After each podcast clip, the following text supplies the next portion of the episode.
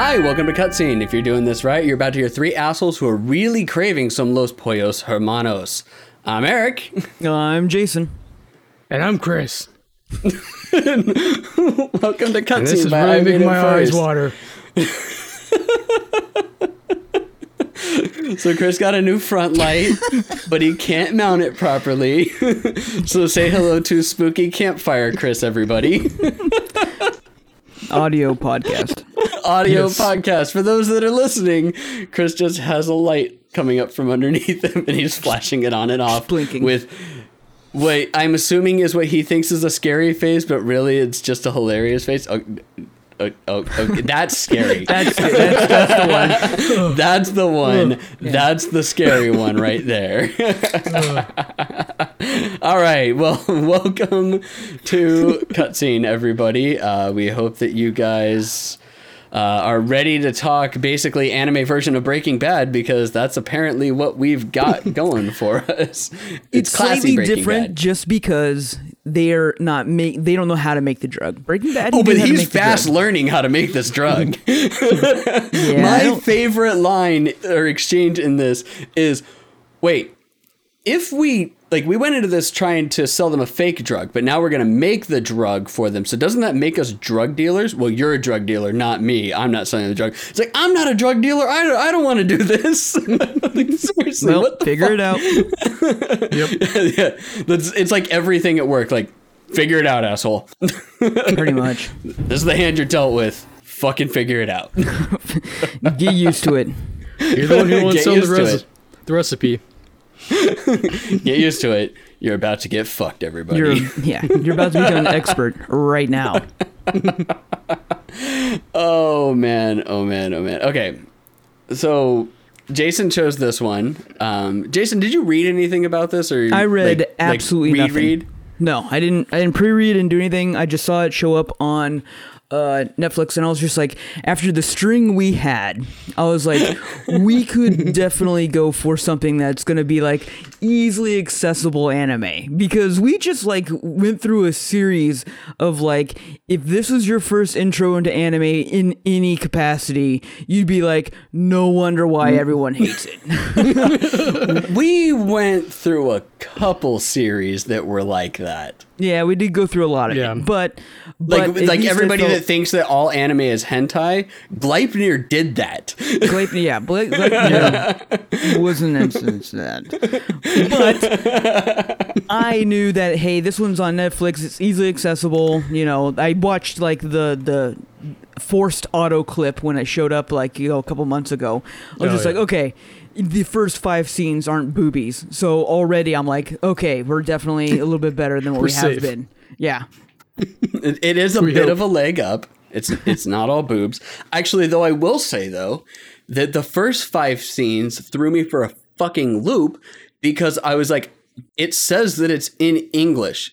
Why is it in Japanese? That transition was great too. Yeah. Oh, it was really, really good. And it took me a second. Then once they started doing the broken English, I'm like, okay, this makes sense as to why it's still in Japanese. Then that whole thing where it's like they just stopped it. Like, okay, from here on, it's just gonna be regular. It's gonna be regular English. He made fun of his accent. He's just like, you sound funny. You sound ridiculous, man. Like, what do you mean? It's just like you sound like a whole bunch of different dialects, because we don't know what we're voice recording this in right now. And it's just like, and then it just stops and it goes straight English, which is, I thought that was prime. It was very meta. It was like right up there. I thought that it was really, really good. But it's not bad. Like, I'm going to say that it's not a bad anime by any means. I do feel like, so it's classy Breaking Bad mixed with Memento. Oh, and they're trying to put in as much Cowboy Bebop as they possibly can. As much, yes. But the way that they like Memento or Tarantino it, whatever term it is that you want to use, to where it's like they start the episode off and then then there's a bunch of flashback, was good, except for the fact that they started episodes 1 and 2 in the exact same fucking spot. Of him hanging from the Hollywood sign and yelling for dear life. I thought that was perfect. Yeah. Well, it was, except for the fact that it's like you watch it in the first, you watch the first episode and you're like, okay, so they're gonna explain how it is, and you get to the end like, oh, that kind of explains it, but then they still didn't fully explain it. There was still another like flashback in order to explain more of why he was up there. But I really don't want to shit on this anime because it's actually enjoyable to watch, but it is a little it's a little on the nose. Yeah, I mean, very predictable, and which is fine. You know, if that's what we're gonna get, then so be it. I just think that it'll be nice to not be just like crammed predictability down our throats. I don't know. I mean, I think they'll have something, a kind of a twist for us, something that'll happen up here. But I love the art style. I think the animation is super clean. I like the way the backgrounds look and how they did it, like kind of like a watercolor styling and stuff like that. It looks nice. Yeah. It is. I like the drawing style, which it is good. I'm trying to remember the name of the show that this reminds me of, because there is a live action like show that used to be on Leverage. That's it. This is basically Leverage the anime. If you ever watch the show Leverage, where they basically like go through and they do the whole con man thing, they're trying to be altruistic or say that they're altruistic for it. They have everything planned out, and actually the first episode is probably the biggest cue to Leverage, because in Leverage it always comes down to they've got all these different things going on, and it seems like everything's fucked at the end, and then all of a sudden they're like, boom, and you see like, oh, well, this was happening, like all of these things, and these people were actually plants, and these people were doing all this, and that's exactly what ended up happening at the end of the first episode, where he's sitting there and he's trying to figure out what happened, and everything that happened to him in that entire episode was all planted by them and created by them in order to steer him to... Hilariously enough, like they did all that to get him to fly to Hollywood, which is probably the funniest part. Now, just saying to go back a little bit here, did you say they turned into plants? No, they were plants. They were plants. They were planted. Not that they were suddenly Eric was taking the drugs while he was watching There you go. All the drugs. So they turned into magic. Sakura magic, yes.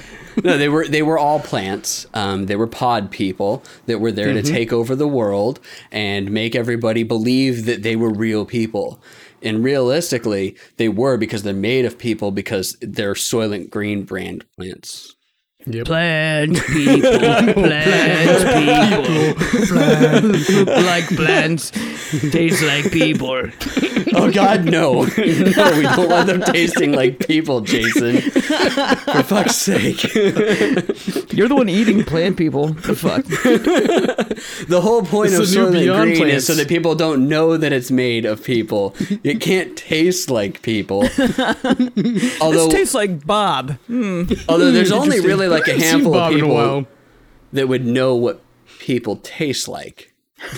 That kills people, Jeffrey Dahmer.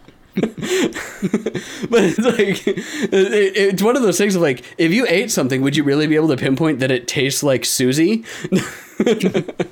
Well, I mean, you might be able to pinpoint if it tastes like Susie. You never know. But Susie gets around. You know what I'm saying? Susie does need to take a bath, dude. Susie's a little rank. Let me tell you something. We've lost Jason. He's visually off of the stream right now. Don't worry about me. He's going to go get a taste of Susie. I think Jason's prepping for some really bad gag. No, I'm not prepping for anything. Nope. He's just trying to get... I don't know what just happened there. He may have killed his cat. Yep, that's a stuffed cat now. All I heard was a light meow in the background. Hello, Kwai.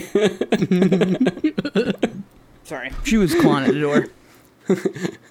Literally, 150 episodes combined between Cutscene and I Beat It First.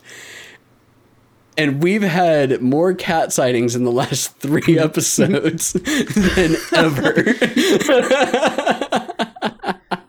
Like, ever since we started doing it on Twitch, she's just like, shit, get me on them streams. I don't cheat on the audio medium bullshit. I just looked her up and she was like, they're keeping me against my will. I heard the internet loves cats. Let me in here. I'm trying to make some motherfucking money. It's like a streamer Mel that we know, that we just constantly tell her that she doesn't feed her cat and that her cat's hungry, because obviously all cats are hungry all the time. It doesn't matter. Yes. It's like, why that meme of a cat looking at the two bowls, one's full of food, one's empty, and says they look the same is there.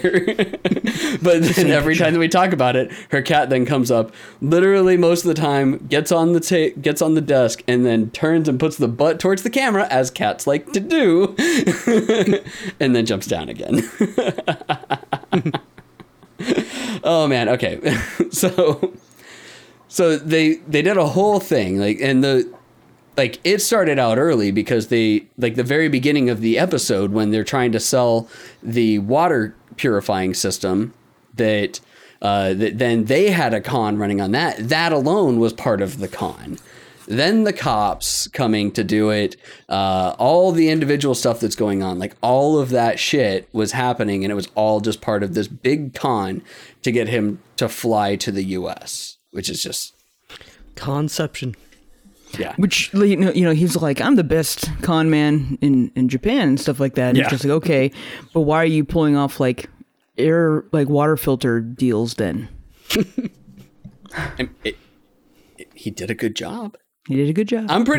I'm pretty certain that even if she wasn't a plant, that he would have sold that water purifier to that old lady that was in there.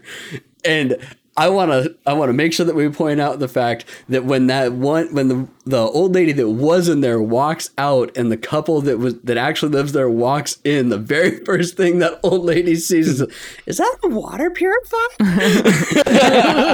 When did we get that? Yeah. And that's like the whole, like, he's been snowed the entire time. Like, that's when it was supposed to, like, really hit home that was happening. And that was prime. And I was laughing my ass off when I watched that part. It was really, really good. Going into the next segment, though, where they introduce in, like, I'm trying to even think of, like, somebody that this could be in Hollywood terms of, like, an actual person in Hollywood. And the only thing I could think of is that Steven Spielberg is actually running all the drugs in Hollywood, like, low key. Well, I mean, first of all, we got to look at what director was giving Steven Seagal all his movies back in the day. Yes. Because that's who he fucking was. Like, yes. Chris Columbus. There you go. It's Chris Columbus. Chris Columbus is actually doing all the drugs. Like, he makes all those, like, he makes some good movies, but then he makes a lot of, like high B movies, really. I mean, come on, it's Uwe Boll. We all know it's Uwe Boll. Yeah. No, Uwe Boll is like C to D, man. Like, that's the only bad one that would be like, oh, he actually does drugs instead of really making movies, and this is just like a front. It's just like, oh yeah, no shit. That makes sense. Totally makes sense.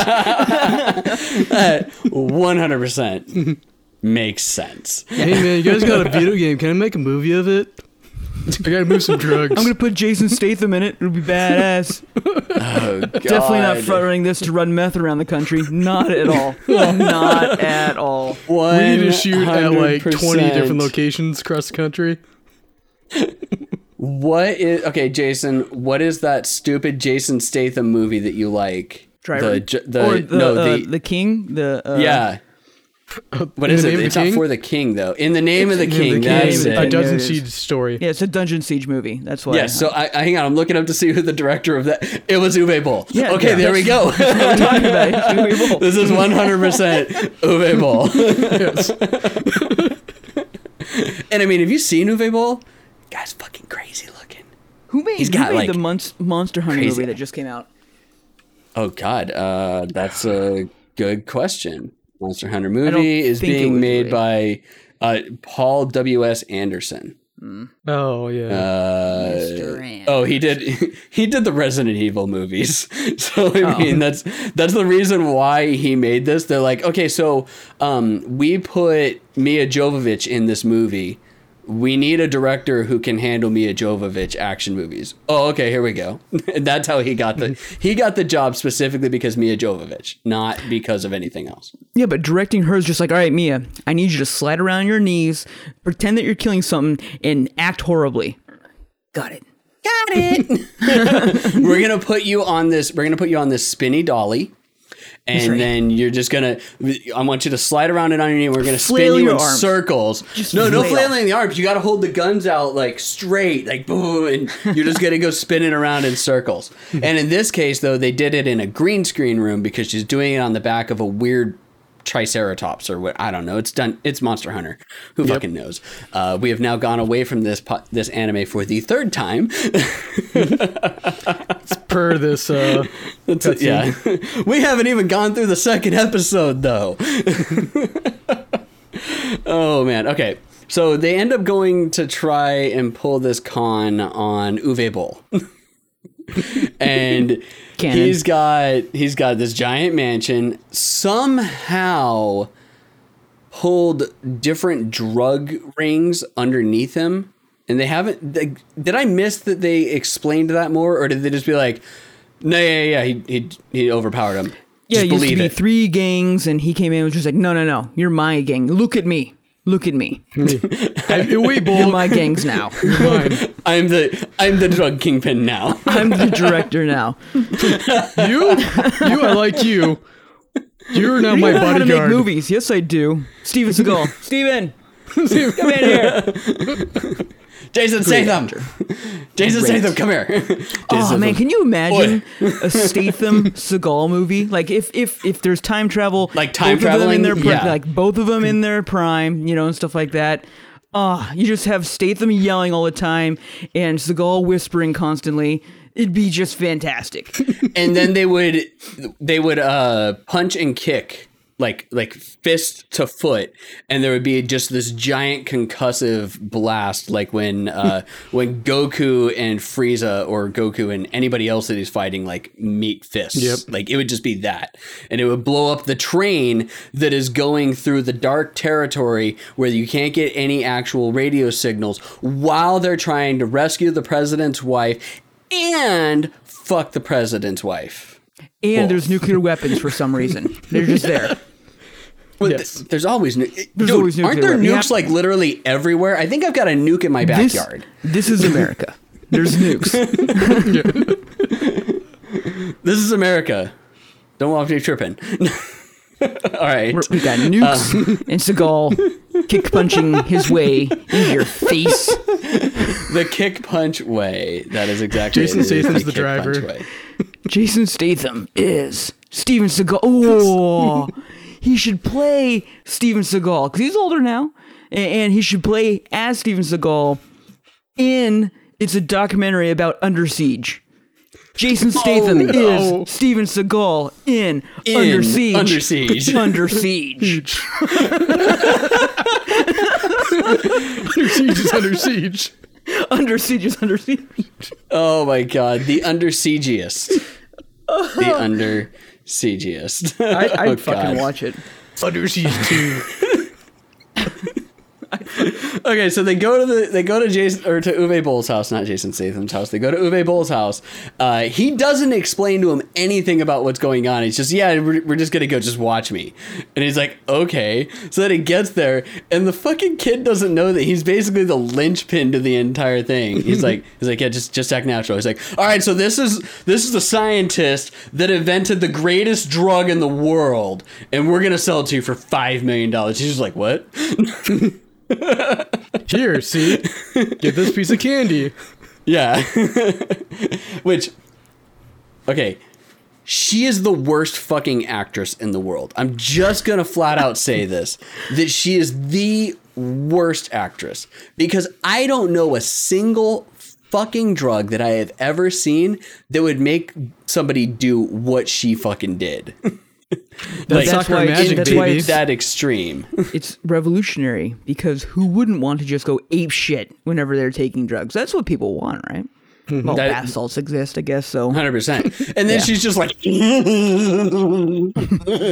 like just sitting there with the dumbest like worst look on her face. And it's like, no one wants that.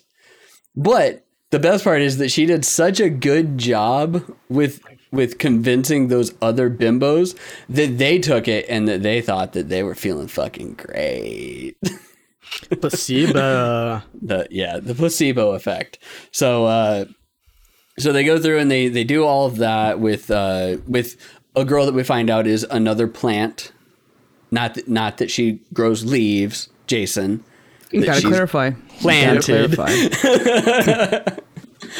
I don't think I need to clarify. No, you do. If you're listening to this, you watched the anime. No. Except for Luke, who's in chat right now, because Luke doesn't watch anime and he's just here for trolling. So she is a plant, not leafy green, as in doing a job there, to make them feel like she's part of the crew without them knowing that. And then he flips out after they put one of the candies in his mouth because he's so convinced that it's real drugs as well that he like freaks out, takes off with the bag and the drug candies, and then just leaves. I don't understand. Oh wait, that's right. He tracked him down because of the pen, right? Right. Yeah. The GPS. Yeah, like a GPS tracker in the pen. That's the type right. In. Okay. Yeah.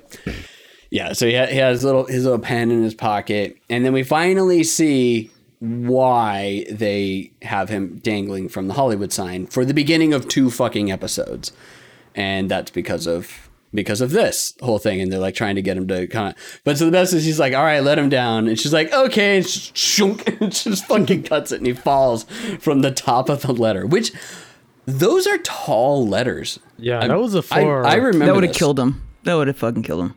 Well, this is an anime. Yes. He went Kaioken 10,000 and landed just fine. Yep. Yes. Superior landing. That's not... They're 4 stories tall. 40 feet, yeah. That would have been... yeah, that is a... that is a... Quite a big fall. So yes, Andy lands on his head, but he just ends up with a little bit of a knot, but not even like a cartoony knot, so it couldn't have been that bad, right? It was just kind of like there. Anime logic. Yeah, anime.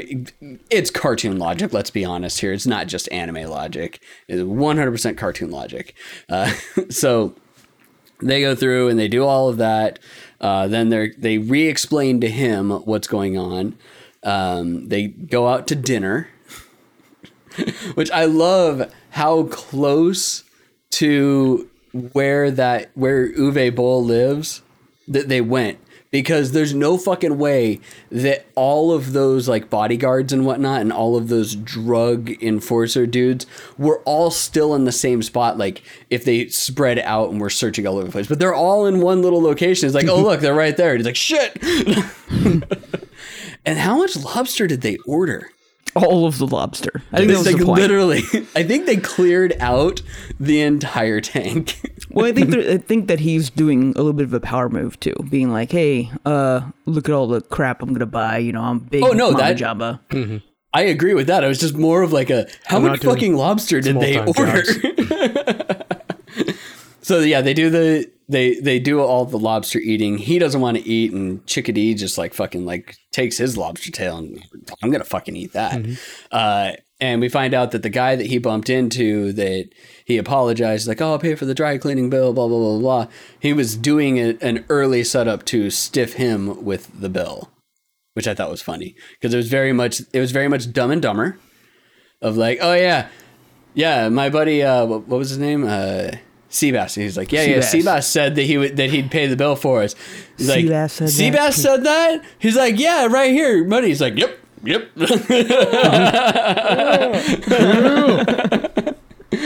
So literally, we've seen this anime in a myriad of different movies.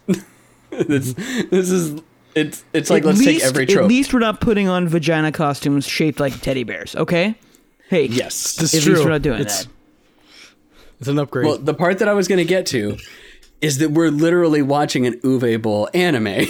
because everything that he does. No, sorry. There's plot. That's how we already know that's not Uwe Boll a movie. There is plot. It's a movie about Uwe Boll. Yes.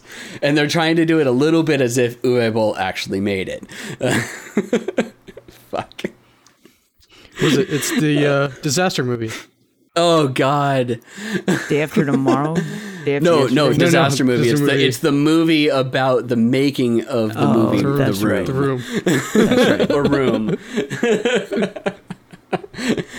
Where I still don't understand how they were like, yeah, okay, so that ugly motherfucker, James Franco. Which, I mean, he's not exactly the most attractive person, but still, it's like they sat there and they're like, hey, James Franco, see that dude? God damn, he fucking ugly. You want to play him in a movie? Sure. Yeah, can I produce it too? Sure. Can he be high as fuck all the time? Why not? I mean, you think he made that movie not high? No, I don't think James Franco's been sober a day. I'm talking about James Franco. They're saying that to James Franco. You think he made that movie not high? Exactly. Good point. Let's get fucking high. I already am. All right. But we can get higher. We can always get higher. Let me tell you something. True. We're going to get so high, we're down. And then we're going to get high again so that we're back up. Like, that's how high it is that we're going to go. Oh, man. Okay. So the next episode is... I'm trying to remember. Oh, the next episode is when they're finally like... Okay, so they're introduced and welcomed into the family, but he did such a... Oh, sorry, we did skip over the whole fact that he went back to him. So he left them again in the middle of the night, goes back to Dude Man's, to Uwe Boll's house, does this whole additional con man thing where he watches all of Uwe Boll's shitty movies, and we're talking Postal, we're talking In the Name of the King, we're talking, God, what other fucking movies did he make? Because he made some goddamn train wrecks. Game movie that you absolutely hated. Max Payne? Did he do that one? Max Payne? I think he did Max Payne. I'm just gonna, because this needs to be brought up of like, this is what we're talking about when we talk about these. Blood Rain, Postal, Alone in the Dark, In the Name of the King, House of the Dead, the Rampage movies, but not Rampage like the one with The Rock. It's ones where people in tactical masks then take on, like in one, it's President Down. So it's basically Eagle Down or whatever the fuck the actual movies that people went to see. He made really shitty ones. Oh, he made the Far Cry movie. That's right. He made Blood Rain, the Third Reich. He made Blubberella. Fuck me. These are so bad. Oh, that's right. He made a movie called Auschwitz. Well, he made 3 In the Name of the King, so. This is just... Yeah. Did he make 3 In the Name of the Kings? The second one is with Dolph Lundgren. Oh, Jesus. Amazing. Oh, my God. How did... Like, you think... Oh, the third one's with the guy from Prison Break. Oh, my God. Okay, so he literally does continue to go downhill with these actors. Yeah. So he gets Jason Statham, middle of the road.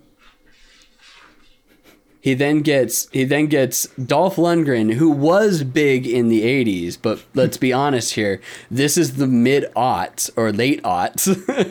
So he's like, nyeh. And then you get the guy from Prison Break. Well, the second and third one, correct me if I'm wrong here, Chris, they were not released to theaters at all. I don't believe so. Yeah.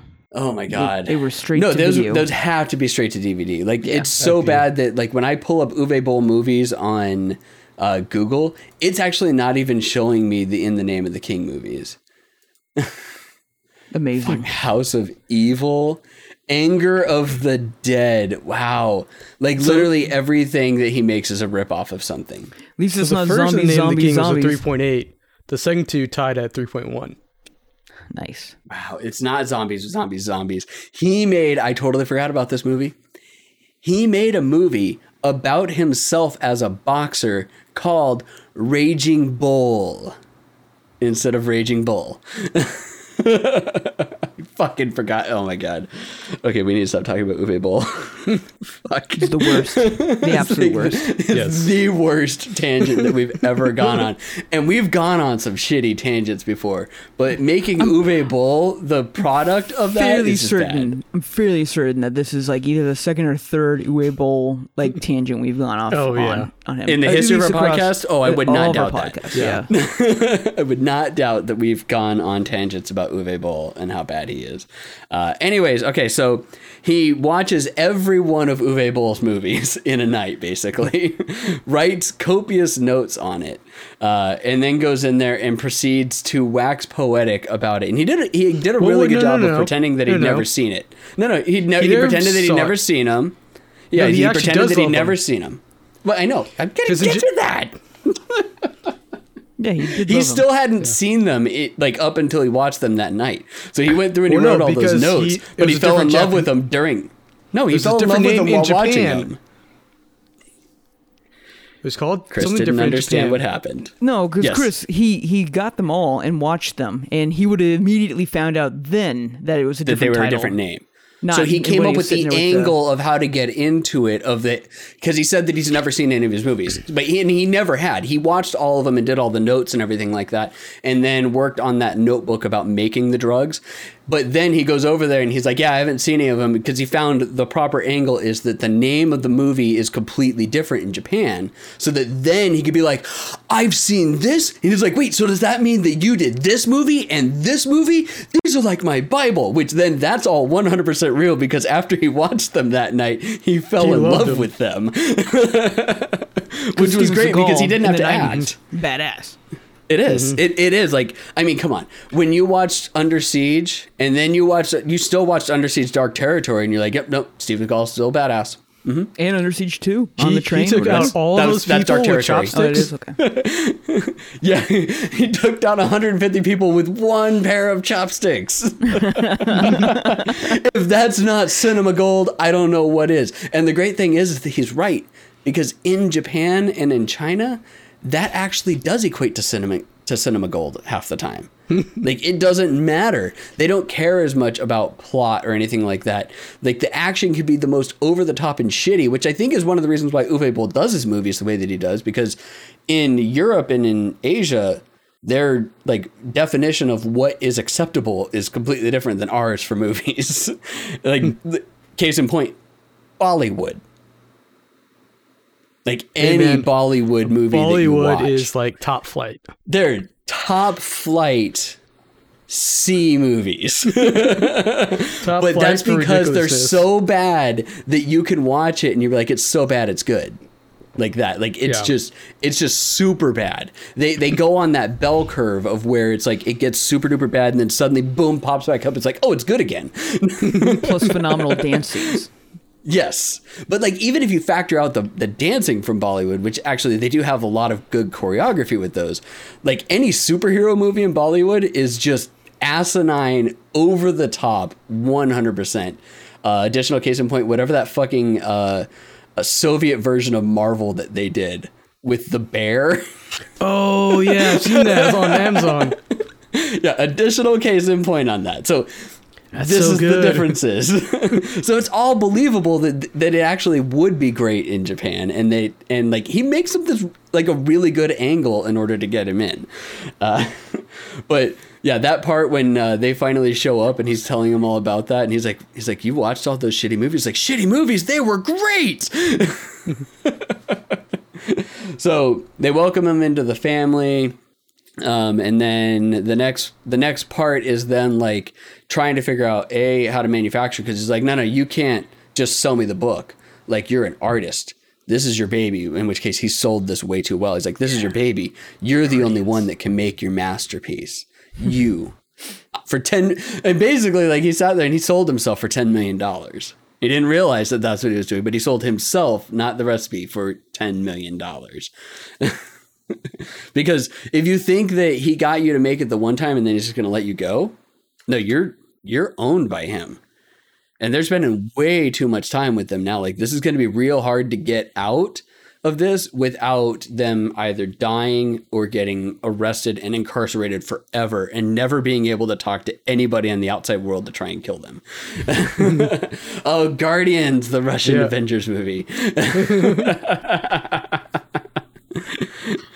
So the next part is I think the only part that I really felt like they were like stretching things a little bit. And it's like that next episode, so episode 3, like it felt like they were kind of like stretching things out a little bit. What do you mean stretching them out? Like buying time or like, yeah, like they fit so much into those first 2 episodes. Cause literally we just talked about 2 episodes. I mean, with an Uwe Boll tangent here and there and a bunch of other stuff, but we just talked about 2 episodes. But they wanted to set up what the story was. Cause the story is not about like, cause obviously they're already going to be like season 3 of Breaking Bad by the end of episode 3. So, and I'm not like, talking like stretched like a bad thing. This is like the first time where they actually like stretched it out instead of like condensing everything together into a meatball. They made a meatloaf instead of just one giant meatball. But hey, I mean, like I said, it's not bad. I'm not complaining about it. But I think that it kind of gave you a little bit of a breather. So in this one, they're like, okay, so we're gonna put you up here in the world's shittiest fucking warehouse. And I mean, it's a pretty shitty warehouse. And it reminds me, actually, no, it doesn't remind me. It reminds me of what movies portray drug houses as, but not what real drug houses are. And if you watch a documentary where they go into a drug house where there's a bunch of people, those places are fucking clean. Yeah. Like they don't let dirt or anything like that in there. Good like ones. They wouldn't be cutting coke. The government run ones. Yes. No, not just the government run ones. Like I've seen documentaries where they go into like Colombian drug houses where they're manufacturing and like cutting everything down and everything's clean. I mean, there is still you're stripped down to your underwear like that, but they're not doing it on a table with a layer of dust that thick. Like everything else is still clean because they need to make sure that you're not leaving any product in your workstation or putting any product or in putting your clothing. Anywhere else. Yep. Yes, exactly. Yeah. So that's why it's clean. Like they make sure that you're not wasting any product or stealing any product. So I think that this part's the one part that's like, if this guy's making that much money and he took over 3 other drug rings before he did this, this wouldn't be the case. Right. It's the one part that's unbelievable, but it might be the part that the Japanese public thinks is believable. Since it doesn't matter because it's just about set up the storyline of this guy's like, because obviously like he's not like a drug kingpin, he's a mafia kingpin, and he just pretty much like bought his way into all this crap is what it seems like to me. And he's just like, whatever, this is what I have. This used to be my bodyguards who doesn't give a shit about me.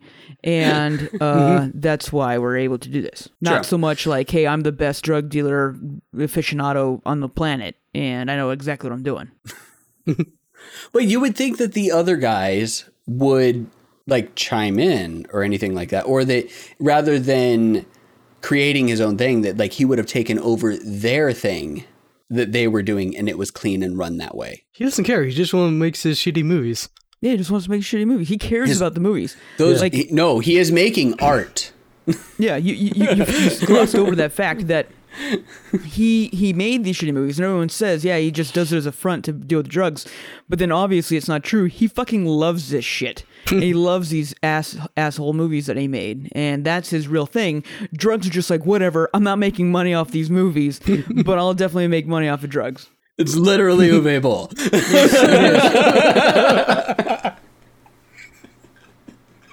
Oh, fuck. Someone get Uwe Boll out of Hollywood because he's the cause of all the ODs that happen in Hollywood now, everybody. Just so you know that. We need to clean Hollywood up of Uwe Boll. Can we get TMZ on the line? Years ago. Hey, TMZ, we've got footage of all this shit happening. This is an anime. Yeah. This is a fucking documentary. You just like literally sit down and press play on Netflix. You just stare and I'm like, they're like, I don't get it. Did you get it? Like, that's Uwe Boll. It looks nothing like Uwe Boll. No, but look, he makes the same shitty movies. and that's Steven Seagal. Unrelated. He's a treasure.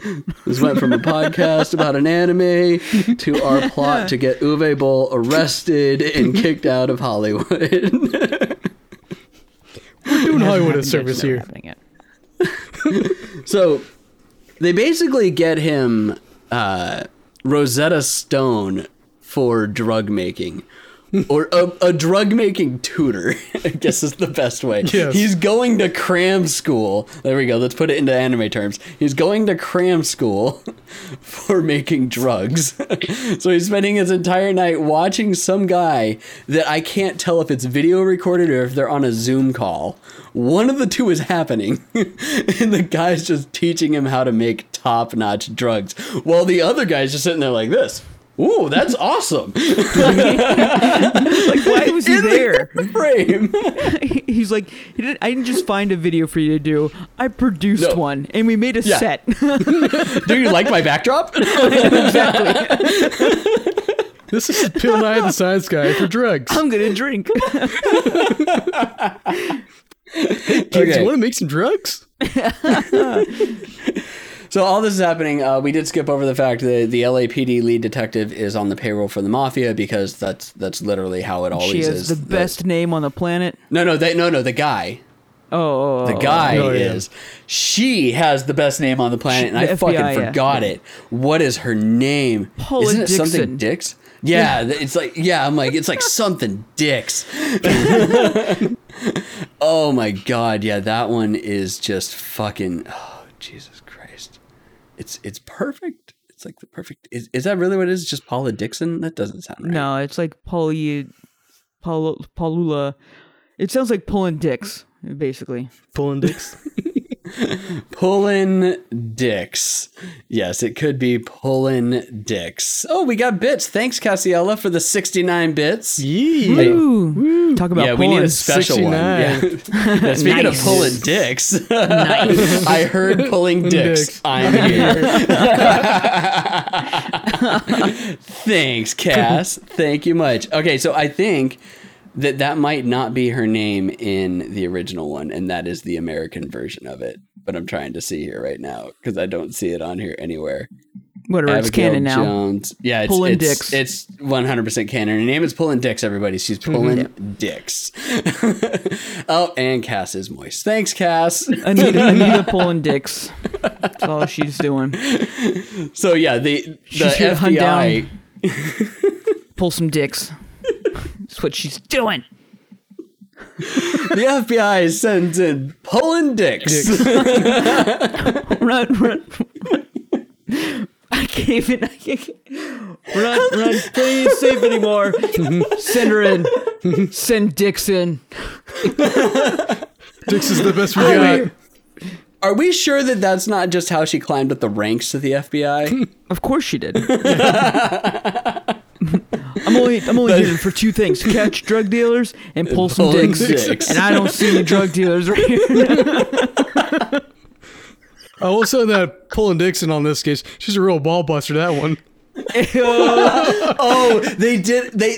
whole reason that they have her is specifically just to make those really bad puns about genitals. That's all that they're doing. That's the main reason that it's going on is genital puns, everybody. That's it. When they were just flipping her off too, like when she was looking through the thing. Oh, that. Oh yeah. It was like, pulling dicks. So they're going through their whole like surveillance, and she basically like comes up to the guy and she's like, I know what the fuck it is that you're doing, and I don't like it. You need to stop being dirty. Don't be dirty anymore. So Pulling Dicks is telling somebody to stop being dirty. Just stop saying. Stop being dirty, cop, and start being dirty with me. Yeah. Hey. So now the lead detective isn't on the bad guy. I'm pretty certain that he's still on the bad guy payroll, and he's trying to figure out some way to fuck over Pulling Dicks. Of course. I mean, they're all going to do what they can. Stop pulling my dick. Oh, Creepy Chris is back, everybody. Zizi. Getting your dick pulled. Okay. Or my name's not Pulling Dick. Stop pulling my dick, guys. Let's get moving on. This is going to be the longest episode of Cutscene we've had in a while. All because of making fun of Uwe Boll and talking about pulling dicks. Well, it's nice when we don't have content. Tuesdays. Dude, when we don't have content that we have to just be like, I don't know why we're watching this, and apologize for 15 minutes. It makes it a little bit easier. Yeah. We're sorry that the 15-year-old girl got naked and climbed into a mascot costume that was basically a vagina. Then slithered around in that and talked about how moist it was and how slimy it was inside there. Like, this. We're totes sorry. And then the other girl got in for some reason. Oh, God. And they don't have to get naked, but they still do. What benefits does this provide? None. Fan service. It's called fan service, and it's what the people want. If my name's not pulling dicks. Okay. All right. I fucking lost where we are in this. Like, as far as that, like, yeah, he's watching Rosetta Stone for pulling dicks, for making drugs. Well, okay, they're converting that entire warehouse over into a clean room, right? Right, and they have fun time at Six Flags with the...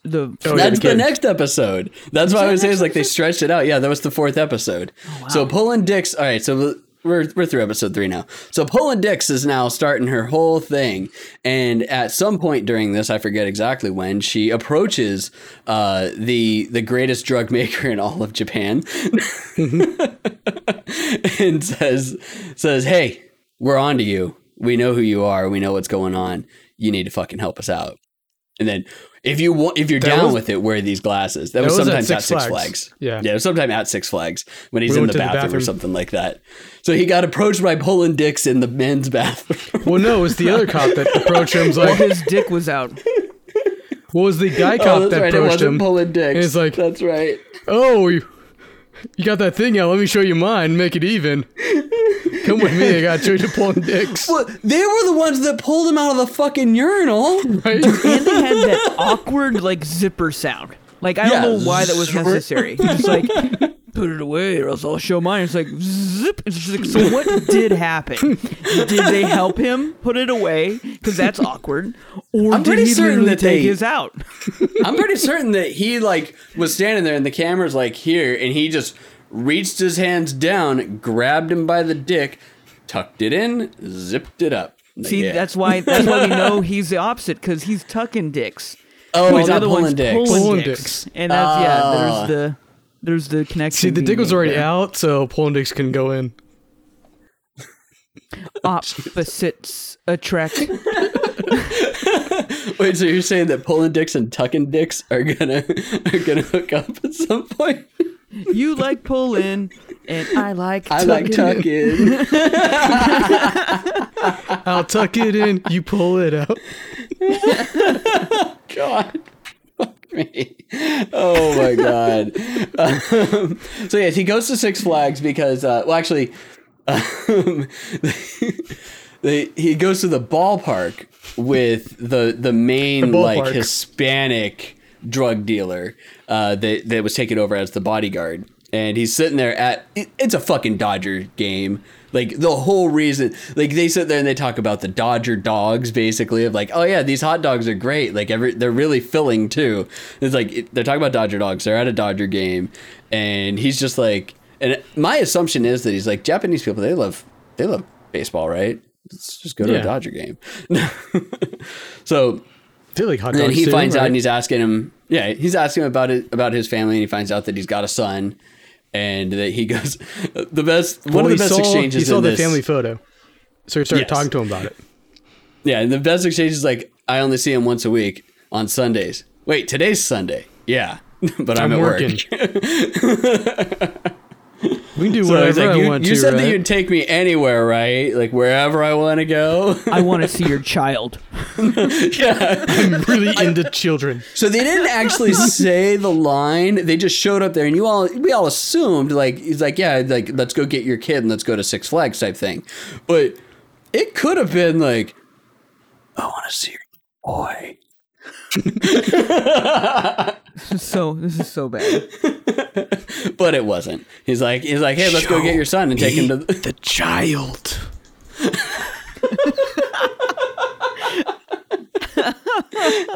Oh God. Okay, so they take the kid to Six Flags.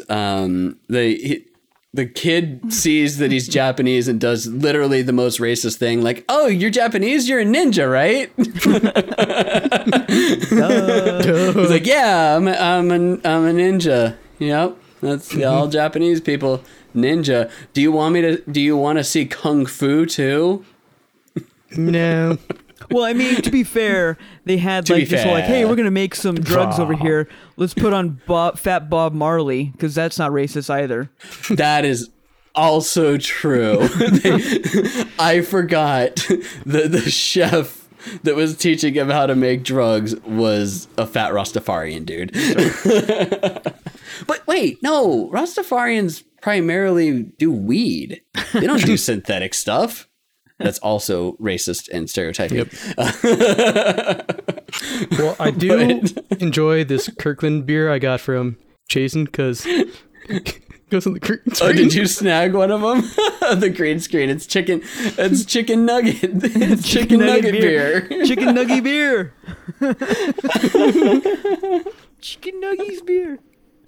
Mom, okay. I needed a can of chicken nuggies.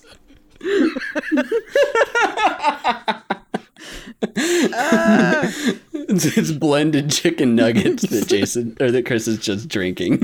So good. Okay, just guzzling nuggets. So go to Six Flags. Guzzling nugs. Nug guzzling. So they go to Six Flags. He goes on one roller coaster ride, can't fucking handle it. He's like ready to fucking puke. Kid makes fun of him. They go on another one, and then that's when he goes in the bathroom and he gets accosted physically, and I'm gonna say a little sexually, by the LAPD detective. And he gets handed the glasses. Then they go through the rest of that day. He tries to call him like his cell phone. He doesn't answer because he's in the can being touched by a strange middle-aged white man. I can't come to the phone right now. I mean, if you Please were being molested by a middle-aged white man and you were a 19-year-old Japanese boy, would you answer your phone? Is he 19? Did they establish that? No, I think he's probably like early 20s, actually. Either way, though. So he... God damn it. They go through and they're... And he's like still learning how to make the drugs. And then like towards the end, he finds a fucking like cable. So this is the worst nanny cam ever. Like generally nanny cams use wireless stuff. He's basically got this bear that's sitting on the shelf, and if you pull the bear out, there's the biggest, blackest cable coming out of the back of the bear's head. And the camera's not very like, subtle either. Yeah, it's like, I mean, like you could get by with like not realizing it. If you didn't look really close, like if everything's at glance. Right. And I'm pretty certain that he wasn't expecting the kid to be sitting in that room for weeks, because this is supposed to be like a week long thing that's going on. And this entire like episode and a half is all in the span of a week, as opposed to 2 episodes where they crammed everything that happened in 2 days into those 2 episodes. So this is where I said, like, it seems like they started stretching it a little bit, which is fine. So he sees it and he's like, oh, fuck. And then they go to that dinner thing where they're talking, where Uwe Boll starts talking about like how they've got a traitor in the family, and he's basically pointing out a Judas, and the kid's just sitting there sweating fucking bullets, like visibly sweating bullets. And he's like, what do you think? Do you think we have a traitor? And he's like, oh, fuck, I'm gonna fucking die. And then he fucking clocks the accountant. Didn't he clock him in the dick with the baseball bat? Yeah. Totally dick shot. She's like, thunk. Knocking dicks. The guy. So he's like, shit, I didn't get it. So we have got tucking dicks, knocking dicks and pulling dicks. All the dicks. Dicks. We got them here. We got a dick trifecta. So then at the end, he talks to the bodyguard, and he's like, why didn't you turn me in? He's like, I'm paid to be the bodyguard. I'm not paid to be a spy. And that's literally it. His whole thing is that he really likes him. I mean, I'm going to say that's the reason why, is that he kind of likes the kid, and he also doesn't like Uwe Boll. Let's put that out there. Well, because he was taken over by... Yeah, he took over his territory. I'm pretty certain that he did not take over his territory willingly. Right. It was the, look at me. I'm the shitty director now. Okay, and that's where we end off, right? Yeah, there wasn't anything more like that. It ends on that, basically. Yeah. And then that's the end of the first 4 episodes of the anime. It's good, Jason. Yeah, it's pretty good. I'm gonna say it's good. It's enjoyable to watch. It's funny. That beginning part, like I said, where it was all in Japanese, and I kept like pausing. I'm like, what the fuck is wrong with Netflix? Oh, we also didn't talk about the amazing outro. Did either of you watch it? No. It's literally singing cats, and it's Freddie Mercury. I watched it the last time. Was it? Oh yes. It's literally Freddie Mercury singing the song. It's just like the Great Pretender. Yeah, exactly. It's like, I can't believe they actually got that. The intro is good. I like the intro music. It's very Cowboy Bebop. Very Cowboy Bebop. Very, very Cowboy Bebop, which, I mean, you can't go wrong with that. I mean, even if it's homage to Cowboy Bebop, you can't go wrong with it. It is a good anime to try and model after, as long as you're not like blatantly ripping it off, which I don't feel that they are. They're not space cowboys. It's Leverage with Cowboy Bebop music. The only thing they're missing is a black guy. That's the only thing that they're missing. Well, they got the drug teacher. And he's not really a main character. Leverage had a black main character. Not yet. Oh, not yet. Oh, this is true. He brings him in as his assistant, and then they're like, why do you have a black Jamaican man in Japan? And it's like, he's not Jamaican, he's Russian. And then we find out that it's really Simon from Da Ra Ra Ra. All right.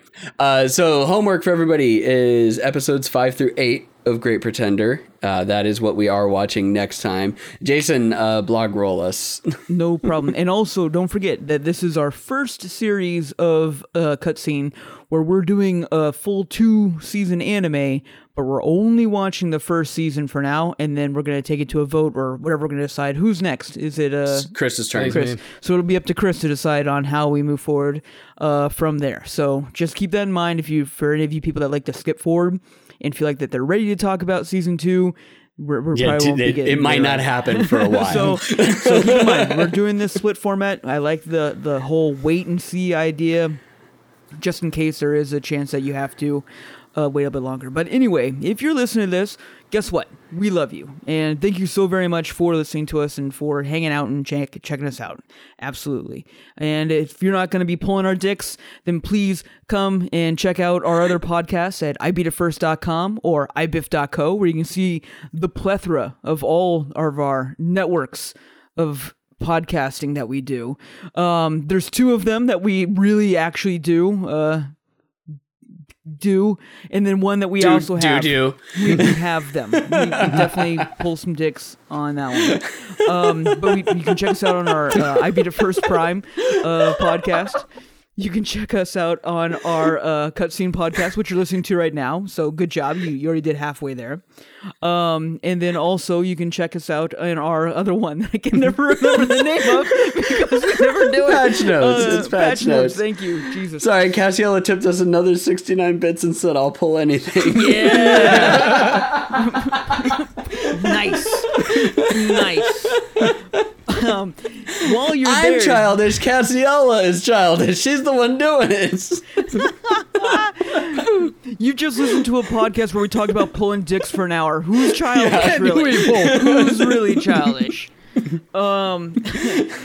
please send us an email as well. You can send us anything at ibeatitfirst.com, be it Chris, Jason, Eric, cutscene at ibeatitfirst.com. Doesn't matter. We'd love to hear from you, what you think about this anime, what you think about past animes, what anime we should watch next. We'd love to hear from you and your opinions and all that jazz like that.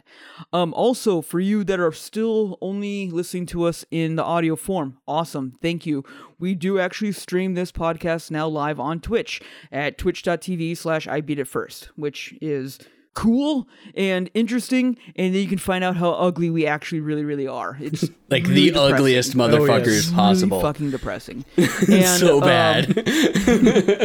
But you can check us out there. You can also find us anywhere on all your social medias, pretty much anything at ibeatitfirst.com, Twitter, Twitch, Grindr, you name it, anything like that. Chris has a Grindr. Chris has a Grindr, absolutely. Well, I mean, we're going to be pulling dicks somewhere. Right? Grinding for those chicken nuggies. Getting those chicken nuggies, pulling dicks. Every do day. You think that he can afford a wall of chicken nuggets without grinding and pulling dicks? Chicken nuggies, pulling dicks, that's all. Slamming nuggies. We're slamming nuggies. Slamming nuggies. Anyway. I fucking waffle. Anyway, you can find us on Facebook We're too. Done. Yeah, Facebook. Facebook. I made a first com. Who gives a crap about Facebook anymore? Anyway, check us out, please. Thank you so much for listening to us. Find us wherever you find your podcast. Like, review, subscribe, all that bullshit. But yeah, love you. All right, and we will be rating in as soon as we end this podcast, and so everyone stick around. But we are going to end this podcast once Chris says what he knows he's supposed to say. Buh.